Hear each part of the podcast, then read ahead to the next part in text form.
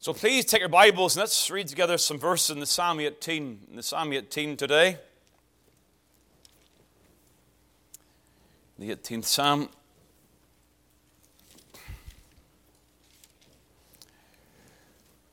Again, a couple of weeks ago, we were last sort of meeting in this fashion, we were seeking to understand something of the nature of what's termed God's aseity, that his being comes from himself. He is Again, uncaused, uncreated, self sufficient, the eternal God. Again, without beginning and without cause, not made of any, but again, that eternal, self existent God. And there are some very important aspects of that doctrine that really are continuations from those concepts. We need the Lord's help. Again, I want to read some verse here from Psalm 18, and we're going to read from the verse uh, number 22. For all his judgments were before me, and I did not put away his statutes from me. I was also upright before him, and I kept myself from mine iniquity. Therefore hath the Lord recompensed me according to my righteousness, according to the cleanness of my hands in his eyesight. With the merciful thou wilt show thyself merciful. With an upright man thou wilt show thyself upright. With the pure thou wilt show thyself pure. And with the froward thou wilt show thyself froward. For thou wilt save the afflicted people, but wilt bring down high looks. For thou wilt light my candle, the Lord my God will enlighten my darkness. For by thee I have run through a troop, and by my God have I leaped over a wall. As for God, his way is perfect. The word of the Lord is tried. He is a buckler to all those that trust in him. For who is God save the Lord? And who is a rock save our God? It is God that girdeth me with strength and maketh my way perfect. Amen. We look to God again to bless His word uh, to our hearts today.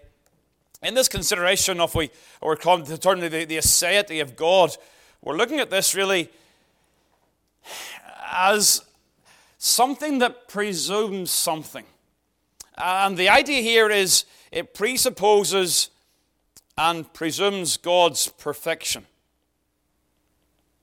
That God is a perfect being. Now, we again have a somewhat limited thought of the word perfection.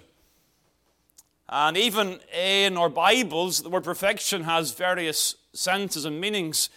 You take the word there in verse number 32 regarding David's ways, it is, again, a comparative perfection, not absolute.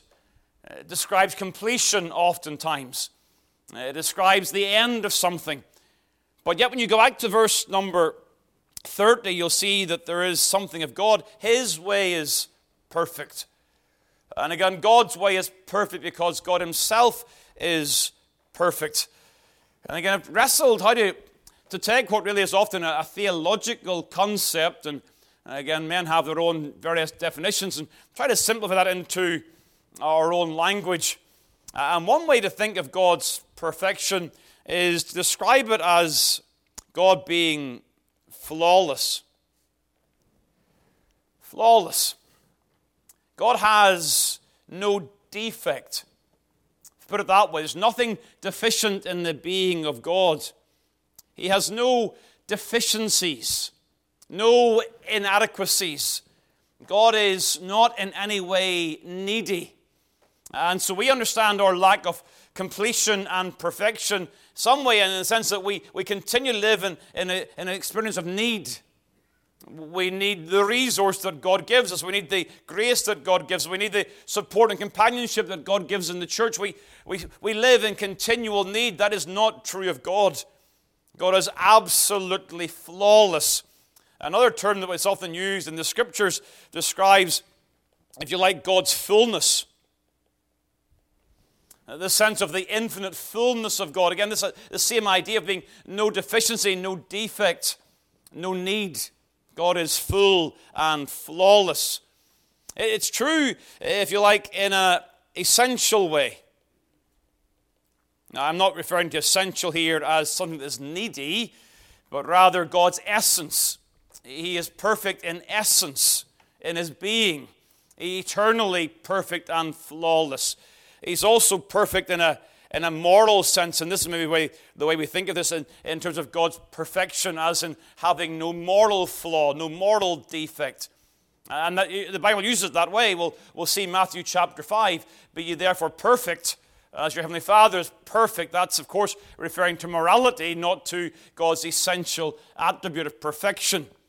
And so we're thinking of this idea of God being perfect in his being. I'm going to give you a couple of quotes here from, again, some uh, well respected uh, Reformed theologians. First of all, Herman Bavinck says this When God ascribes this aseity, this being to himself in Scripture, he makes himself known as absolute being, as the one who is in an absolute sense.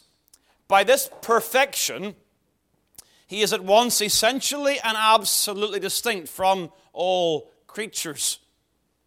Put it this way God is eternally without any need and eternally unchanged. Uh, and those again are, are sort of corresponding concepts regarding God's perfection. Charnock, Stephen Charnock, the English Puritan, says this God is of himself and from no other. That's what he said about his, his aseity. His, his being comes from himself. God hath no original. In other words, there is no nothing before God to cause God. He hath no increase because he hath no beginning. He was before all things and therefore depends upon no other thing. He is eternally self sufficient and a perfect being in that regard. Now, that is a consequential conclusion from, again, the concept that God needs nothing and depends upon nothing. He is perfect in of himself. So turn across to, to, to Romans chapter 11, please. I want to just prove this in, in Scripture. These, these are not theoretical concepts. And, and by the way, folks, you're living in a day when this language is being contested in the Christian church. And there are those who are proposing some sort of progression in God, development in God, that God's foreknowledge is, is limited, that the future is not closed, the future is open to, to man's free will, and man and God together will work in some, if you like, an open theistic way and come to some future conclusion. These things are not settled in the Christian church today, and they must be reaffirmed. And you say, Well, I'm not sure how this applies to me. Well, I'll show you the application, no trouble. But I need to get the, uh, the clarity of the concepts first and foremost. But Romans chapter 11, in the verse number 35, it says this or who hath first given to him, and it shall be recompensed unto him again. So uh, there's no sense in which God is indebted to anybody. You have, you've given nothing to God that He has to pay you back. Everything you have is of God's free kindness and His grace. You, you never get yourself to a point that God owes you anything. Now, I understand when it says in Hebrews 6, God's not forgetful. He doesn't forget our labors of love. And in His grace, He will indeed, again, be pleased to reward and bless. But it's not repayment. God owes us nothing. We've given nothing to God that He would then have to pay us back. And here's the, if you like, the theological foundation for that concept, verse 36 For of Him, and through Him, and to Him are all things. And I'm focused again on the for of Him. There's nothing before God. Nothing precedes God in such a way that God then owes that other thing for his being. See how different that is for us? We come from God. We owe God everything. We render to Caesar the things that are Caesar's, and to God the things that are God. Our very existence is from God, and therefore we owe God our very existence. But that's not true for God. He is entirely, eternally self sufficient and perfect without any flaws or defect. Of course, God reveals himself that. Turn back to Job chapter 41. Again, this is how God even reveals himself to, to Job. You know, there's a long going discussion. One of the discussions, I'm not sure we'll turn to today, we may, may get time for this, but one of the discussions between Job and his friends is this idea that you know, Job, you've given nothing to God, He owes you nothing. And there's some truth in that concept, even from those friends who were less than compassionate towards him. But look at Job 11, verse number uh, 11. Job 41, sorry. Job 41, verse 11. Who hath prevented me that I should repay him? Again, the same language. This is Paul actually is really more than likely taking the concept of Job 41 in Romans 11. Uh, we understand the word prevented here is the old English word taken from the Latin to come before. Pre, before, vente, to come. So come before. Nothing has come before God. Nothing precedes God. We might use it in our modern English. Nothing prevents, comes before, or precedes God that I should repay him. And so the sense is if God is eternally self existent, then he's eternally without any needs.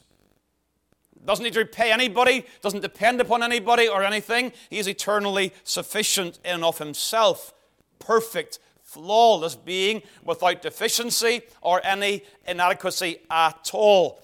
Again, note how the Lord continues Whatsoever is under the whole heaven is mine. And we, we understand this concept of God as the creator, but assumed in that language is therefore the perfection of God. Again, Dolezal, the again, more modern theologian, says this The reason God can receive nothing from us is because we have nothing to give him that he does not already possess. When God gives to his creatures, he does not give away. I've said this before, and I want you to remind, remind you this again. When God gives us anything, He does not deplete His resources. He continues, He does not divest Himself of being in actuality when He gives good gifts to humans. Consequently, we have nothing to bestow on God that He does not already perfectly and infinitely possess in His fullness of being. As we cannot subtract from His infinite beatitude, neither can we replenish or enlarge it. We, we can't make God more blessed than He is. We, we can't increase God's self satisfaction. He is already perfect in glory. And again, this is something we've got to understand. When you come to think about man's chief end is to glorify God, that is not suggesting for one second that we are adding to God's glory. Again, some people have this idea God creates man, God saves man, and in so doing, that displays God's glory but it does not make God more glorious than He is. It simply displays that which is already true of God. And so, so God eternally is what He is, but that is displayed in creation, it's displayed in providence, and it's displayed in redemption. And so we, we glorify God by displaying Him, displaying His nature, His attributes, His works, eh, again, with, with our language, in our words, in our worship, but also eh, in our lives.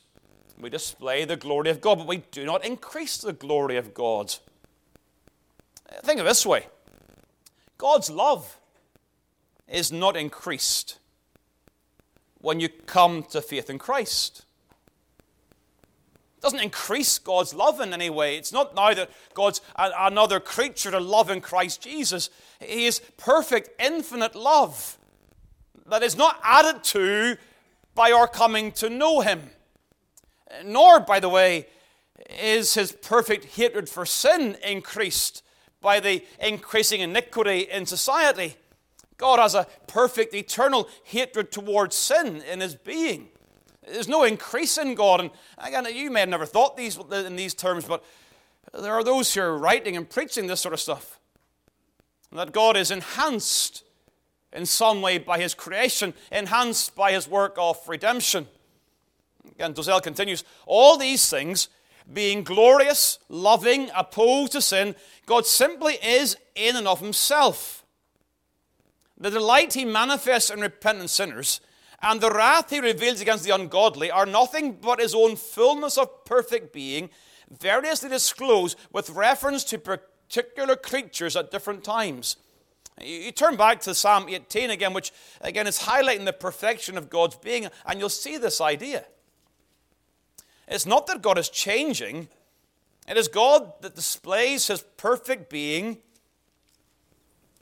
to creatures in different times and in various ways. Verse number 25 With the merciful, thou wilt show thyself merciful. With the upright man, thou wilt show thyself upright. These are attributes of God. God is merciful, God is just. With the pure, thou wilt show thyself pure. And then this, and with the froward, with the stubborn, with the rebellious, thou wilt show thyself froward. In other words, God treats people according to their nature, but not in a changing sense that one minute God's like this, another minute's like this, but rather he is consistently pure and perfect in his being, and that displays, he therefore displays his attributes in a manner consistent with who he is. Let me read this to you. Man is not the agent by which these actualities are produced in God. So it's not because we're just that therefore God becomes just, but rather he, he treats injustice those who, who are just. Human actions are simply the occasions for the unfolding of God's display of these unchanging virtues. He is perfect. Think of this in terms of creation. Again, I'm trying to draw this line from creation to, uh, again, the perfection of God. Adam was created by God. But Adam did not move without the action of God. There was a prior action to cause Adam to move. But God, however, is eternal he is the eternal first cause and required no other external cause to give life or movement. Therefore, in himself there is no flaw. Adam was made good. Nothing, if you like, flawed in his creation. But he had needs. He was inadequate in himself until God breathed in him the breath of life. And then he, he becomes a living, moving, functioning human being. That did not happen for God. God is perfect, flawless, without any needs, and therefore we can say he is therefore inexhaustible. And that's, that's the application of this. When you understand the nature of God's perfection, and that is eternal perfection, uncaused perfection, uh, then God is inexhaustible in his being. He's unchanging in that sense. Again, let me read some, something from Charnock. Charnock says this He who hath not being from another cannot but be always what he is. God is the first being, an independent being. He was not produced of himself or of any other, but by nature always hath been, and therefore cannot by himself or by any other be changed from what he is in his own nature. He is essentially perfect. Now, all I'm doing, I'm not explaining this, I'm stating it. The explanation of this, uh, again, is very, very challenging. What does this actually mean? Well, I'm trying to use human language to explain the infinite perfection of God. But He is without flaw, without need, in no way inadequate or in no way deficient. Of course, it does lead, and we'll come next Lord's Day to think about God's immutability, His unchangeable nature. Because if God were to change, He would change either for the better or for the worse. And if there's change in God, well, that's going to imply some deficiency in God if He must change and improve. Uh, so, again, creation does not improve upon God, therefore, He's less than perfect. Again, that's internally inconsistent. And the other thought is if God changes for the worse, then He ceases to be perfect. If there's any change in God, that spoils His eternal perfection and ultimately His true deity.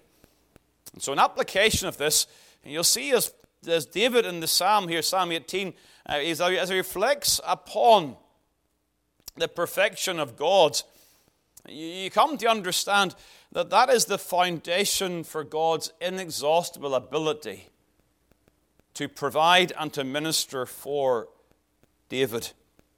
You see how he applies it? His way is perfect, verse number 30, but in the context, he is affirming again what God is able to do.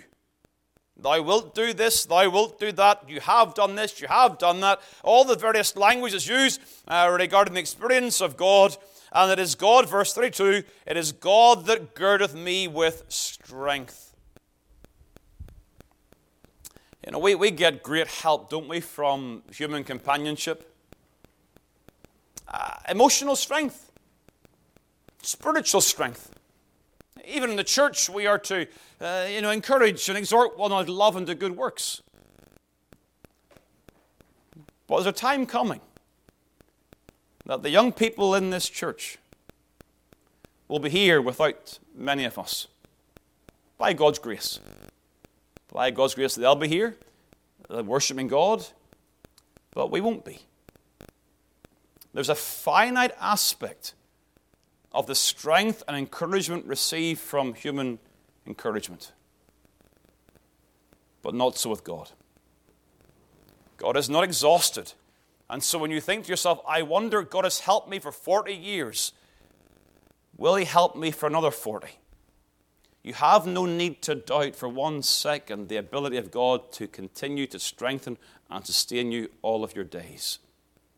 He is inexhaustible as a perfect, flawless being. He is entirely self sufficient and therefore is able to minister to you all of your days. And you know what? Not just for your days on this earth, but for all of your days, forever and forever and forever. If God is not eternally perfect and self sufficient, you have no confidence of eternity. The concept of eternal blessedness with God rests upon God's eternal, self sufficient, perfect being. So, obviously, see, these are practical things. You know, you may not immediately go in that direction when you're discouraged on Monday morning, but perhaps you'll do that tomorrow. God will not and cannot and is not able to fail you. He's a perfect God in terms of his being, essentially perfect but also perfect in terms of his morality. Again, this is the era where, we're definitely much more familiar with this concept. And uh, again, from this, you get the idea of God's holiness. So, God's holiness, if you like, is his perfection displayed in life creation. He's essentially holy, but we see that displayed then in terms of his creation. I'm, I'm going back a step here. God is essentially pure. Without creation, he is pure morally pure, no defect in God's purity even prior to uh, creation. And so you go to Matthew chapter 5. This is, we've mentioned this text already, Matthew chapter 5. I'm going to show you four, four proof texts, again, to the moral purity of God. And again, one of the things that you see in this is the impurity of our own being. I should mention there's a term that's used for this it is the impeccability of God. Oftentimes, theologically, it's used regarding Christ. Christ is impeccable. Uh, the idea was that not only did Christ do no sin, but Christ could do no sin. Impeccability goes a step further than, God, than Christ's sinlessness. Sinlessness could look back and describe how he lived. Impeccability describes who he is. He was not able to sin as the second person of the Godhead because God Himself is impeccable without ability to sin. And so, Matthew chapter 5, again, I'm simply turning you here to note that this word perfect is at this point referring uh, to uh, a moral perfection. Matthew 5 48, Be ye therefore perfect, even as your Father which is in heaven is perfect. Again, showing us the standard Again, the whole point, the whole context of, of Matthew 5 is a right understanding of the law of God.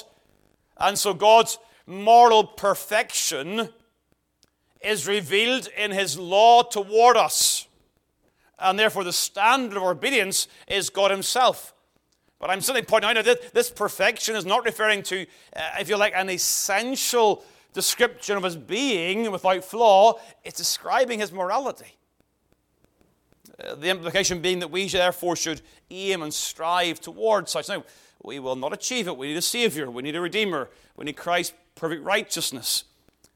But that does not diminish the standard. The standard is God's perfection. Again, it's worth remembering and telling people around you that because God is perfect, His law is perfect. The law of the Lord is perfect. Psalm 19. Because out of God's perfect character and perfect morality comes a perfectly good law. It's one of the clear reasons, by the way, folks, that the idea of there being no obligation to Sabbath keep in the new covenant is abject nonsense. The perfection of God's moral law revealed in the Ten Commandments does not change. It's a manifestation of God's perfect character and therefore, there is an obligation to Sabbath in the new covenant as well as there is in the old. Just a passing comment, but God's law is perfect. It's good. Then turn back then to Job 15 again, because there's really very striking language used in Job regarding the purity of God. Uh, and I think in some way this language is used in an exaggerated fashion to draw our attention again to God's perfection. It's, it's almost hyperbolic language. Job 15 15 Behold, he putteth no trust in his saints. Yea, the heavens are not clean in his sight. Again, there's different uh, thoughts regarding the, the description here of, of heaven. What heavens? Is it the atmosphere in which we live? But again, it seems to be in the context of Job, he's, he's referring to God even being above his created order in the heavens. Even the angelic host are not so pure as God. Even the unfallen angels are not so pure as God. Because in the very nature of the angels was the potential for the fall. Is this the point I'm making right now? God Himself is distinct from the angels. Because God is not capable of any moral flaw, He's impeccable. Not only does He do no wrong, He cannot do any wrong. You see, the angels are referred to. Look back to chapter 4 of Job. Job chapter 4 and the verse number 17. Shall mortal man be more just than God? Shall a man be more pure than his Maker? Uh, again, obviously, no. But then it continues Behold, he put no trust in his servants, and his angels he charged with folly. Again, it's almost like the language of Corinthians that the wisdom of man, oh, it's foolishness compared even to the folly of God. The God is so much greater, so much superior to all of his creation. The absolute purity of God. And so, again, back in, in Job 15, it simply says, The heavens are not clean in his sight. But then turn across to James chapter 1.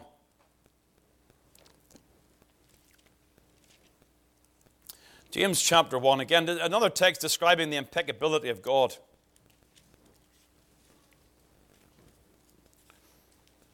James chapter 1, and we, we looked at this in our studies in James, and we saw this, this text. I will stay here. I should also mention Habakkuk chapter 1, verse 13 is another text I mentioned, but we'll say in James for now. And again, Habakkuk chapter 1, verse 13 God is of pure eyes and behold iniquity. Uh, and the sense there again is not that God cannot see sin. Clearly, He sees sin. But the idea is there's nothing in the being of God that can possibly look with any favor towards sin. But with us, we see sin. And sometimes our response towards that sin is to see some good in that sin. God, there's nothing in the character of God that can begin to see any, even the smallest iota of good in sin itself. His, his being is of such pristine moral purity and perfection. But James chapter 1 verse 13, let no man say when he is tempted, I am tempted of God. And here's a text, for God cannot be tempted with evil. That's impeccability. Again, James is implying it this way neither tempteth he any man. In other words, God is not the author of the temptation towards sin. God Himself cannot be tempted with evil. His eyes are too pure to behold iniquity. Of course, this is a description of the impeccability of God. God is not like us. Of what man can it be said he cannot be tempted with evil? Can you say that of yourself today? Can you say that of anybody you've known all your life? Someone who was of such moral purity, even of such spiritual maturity and experience things of God that they could not be tempted with evil? Of course not. But the Bible says God cannot be tempted with evil. And of course, that is then the doctrine that leads to the impeccability of Christ Jesus. That he is not tempted with evil. That Satan has, there's nothing in Christ that Satan can get hold of.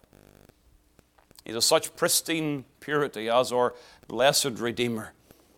And as he faces temptation, he does so as a pure man, as a man incapable of succumbing to temptation. The certainty of him being our perfect righteousness and our Redeemer without flaw or defect. So I've gone through that de- deliberately without any, any questions or comments. I just wanted to keep running through the material there. We're looking again at the essential being of God, his moral and essential perfection, no flaw, no defect, no inadequacy, no need. And from that, we worship and glorify God. But I will take time for questions and, and any comments. Yeah, Dan.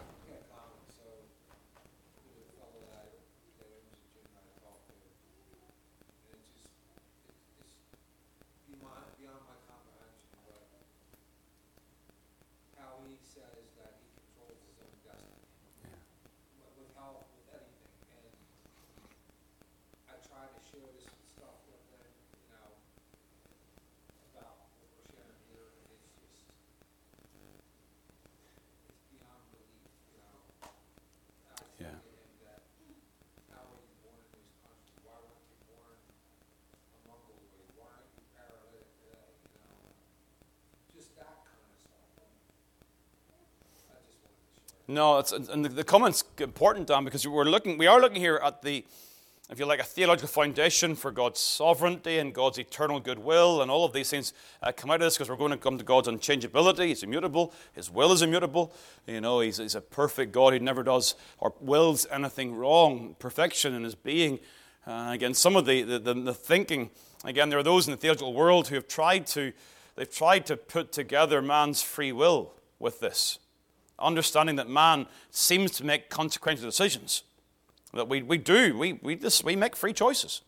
Nobody denies that. You know, that you, you decide, you decide this morning to come to church or not. Eh, eh, you know, you're, you're not constrained in that. You do what you want to do. And so people say, well, therefore, then the future is contingent upon man's choices. And therefore, God's knowledge of the future is limited until men make the choice. And so this becomes, again, you get this, this kind of open progressive theism, or the idea that God is, is going to adapt given the future changes. And I, that, to man's mind, makes logical sense to some. If men make choices, then God has left man open to make those choices. But it denies the essential character and being of God. And so, trying to understand these things in our finite grasp, we end up bringing some very, very bad theology. And so, the Bible presents, always presents, again, the responsibility of man to make choices, and yet all under the oversight of the sovereignty of God who does all things according to the counsel of his will. And so, these are challenging things to understand, but certainly this is very important. George.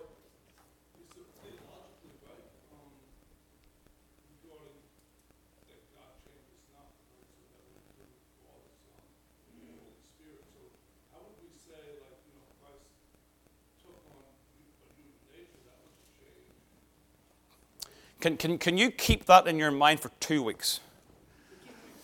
If you don't mind, okay? Because the question for those watching almost, what about the incarnation? In what sense, if God is unchanging, does the incarnation not deny God's immutability? I have that plan for December 24th, brother, in Bible class, okay? So if you can bear with me for two weeks, I'll answer that question in more detail. But go ahead.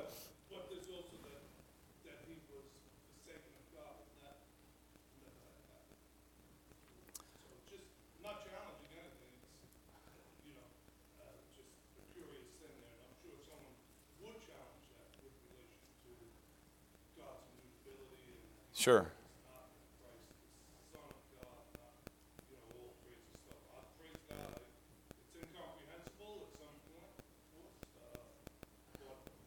Yeah. No, we'll definitely we'll, we'll, we'll, come to look at the incarnation. I think it's an important one. I'm not, I'm not manufacturing this. This is my deliberate. I wasn't trying to squeeze it into the time. That's not the point. But it does happen to fall on December 24th, and the incarnation and immutability is an interesting feature of God's immutability. So we'll look at that December 24th, Lord willing. The cross aspect of that, God is not changing in the cross. God is eternally, unchangeably angry towards sin. And so, as Christ is sin upon the cross, there's no change in God. God is acting unchangeably in that aspect. And will do eternally for those outside of Christ. But there, there's, there's Ken, I don't, anybody else maybe, Dan. Ken, Ken, go ahead.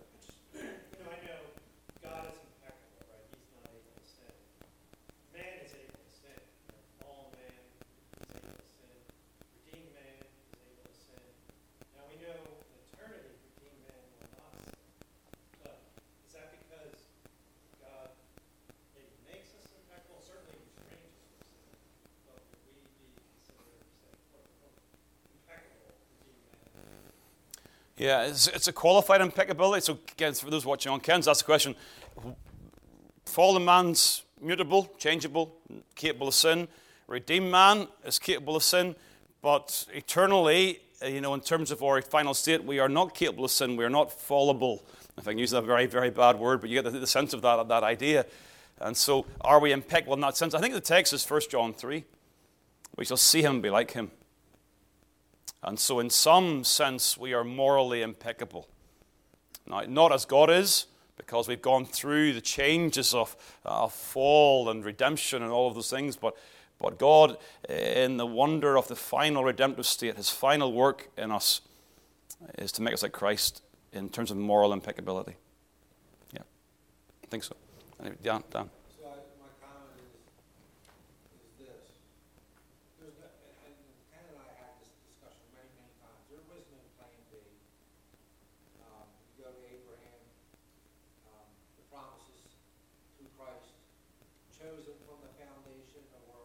Christ form, Christ in Colossians made all things. Without him, nothing was made. There was no plan B. right.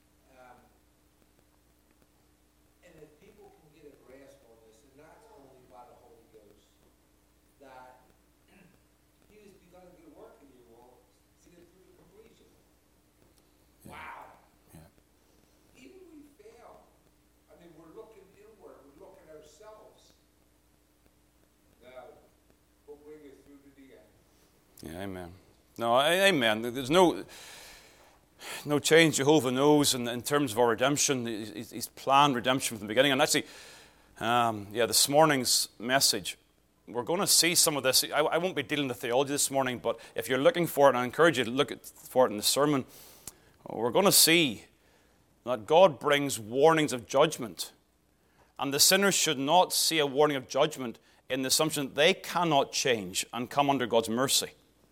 So if you teach this carelessly, you get the idea, well, I'm a child of wrath, that, that, that God doesn't change, therefore I'm always a child of wrath. No, you think of the Ninevites 40 days and Nineveh should be destroyed, but they repent and God relents of the punishment uh, warned against Nineveh. So, so don't, don't get such a wooden view of this that you, you don't see and offer the sinner the hope that if they change, again, they come under God's grace, and, and that's true. But the other sense we'll see today is that, that part of God's dealings is to fulfill his eternal purpose of redemption that's not changeable and, and can't be frus- frustrated or thwarted. You know, God can't be hindered in, in doing his perfect will. So, yeah, these, these are big, they're huge topics, folks. We're, I'm just touching the, the surface, and hopefully we get some developing understanding of our knowledge of God uh, going forward. And may God help us to understand his perfect being more and more day by day. Ultimately, that we worship him, and that we glorify him and praise him as God because we are so unlike God. That's what you come down to every week. You come back to that conclusion. God is God and we are not God. And therefore we give him all the praise and all of the glory. Well, let's pray. Let's close in prayer. And again, the Lord help us today. Heavenly Father, we thank you again for the revelation you've given of yourself and the word that nothing comes before thee, nothing prevents or precedes thee. Thou art the eternal God, uncaused and unchanging. Help us, Lord, to worship and glorify thee as such that we would not again have a man a man focused view of our God, but rather we would see you as revealed in the Word of God. May we glorify Thee as God, exalt and praise Your great and holy name. Help us, Lord, even to grasp some of these things. Uh, whilst things are, again, beyond our full comprehension, may, may we understand a little more today, and then a little more tomorrow, and continue to grow in the knowledge of our God. Bless us, help us to mature as we pray in Jesus' precious name. Amen.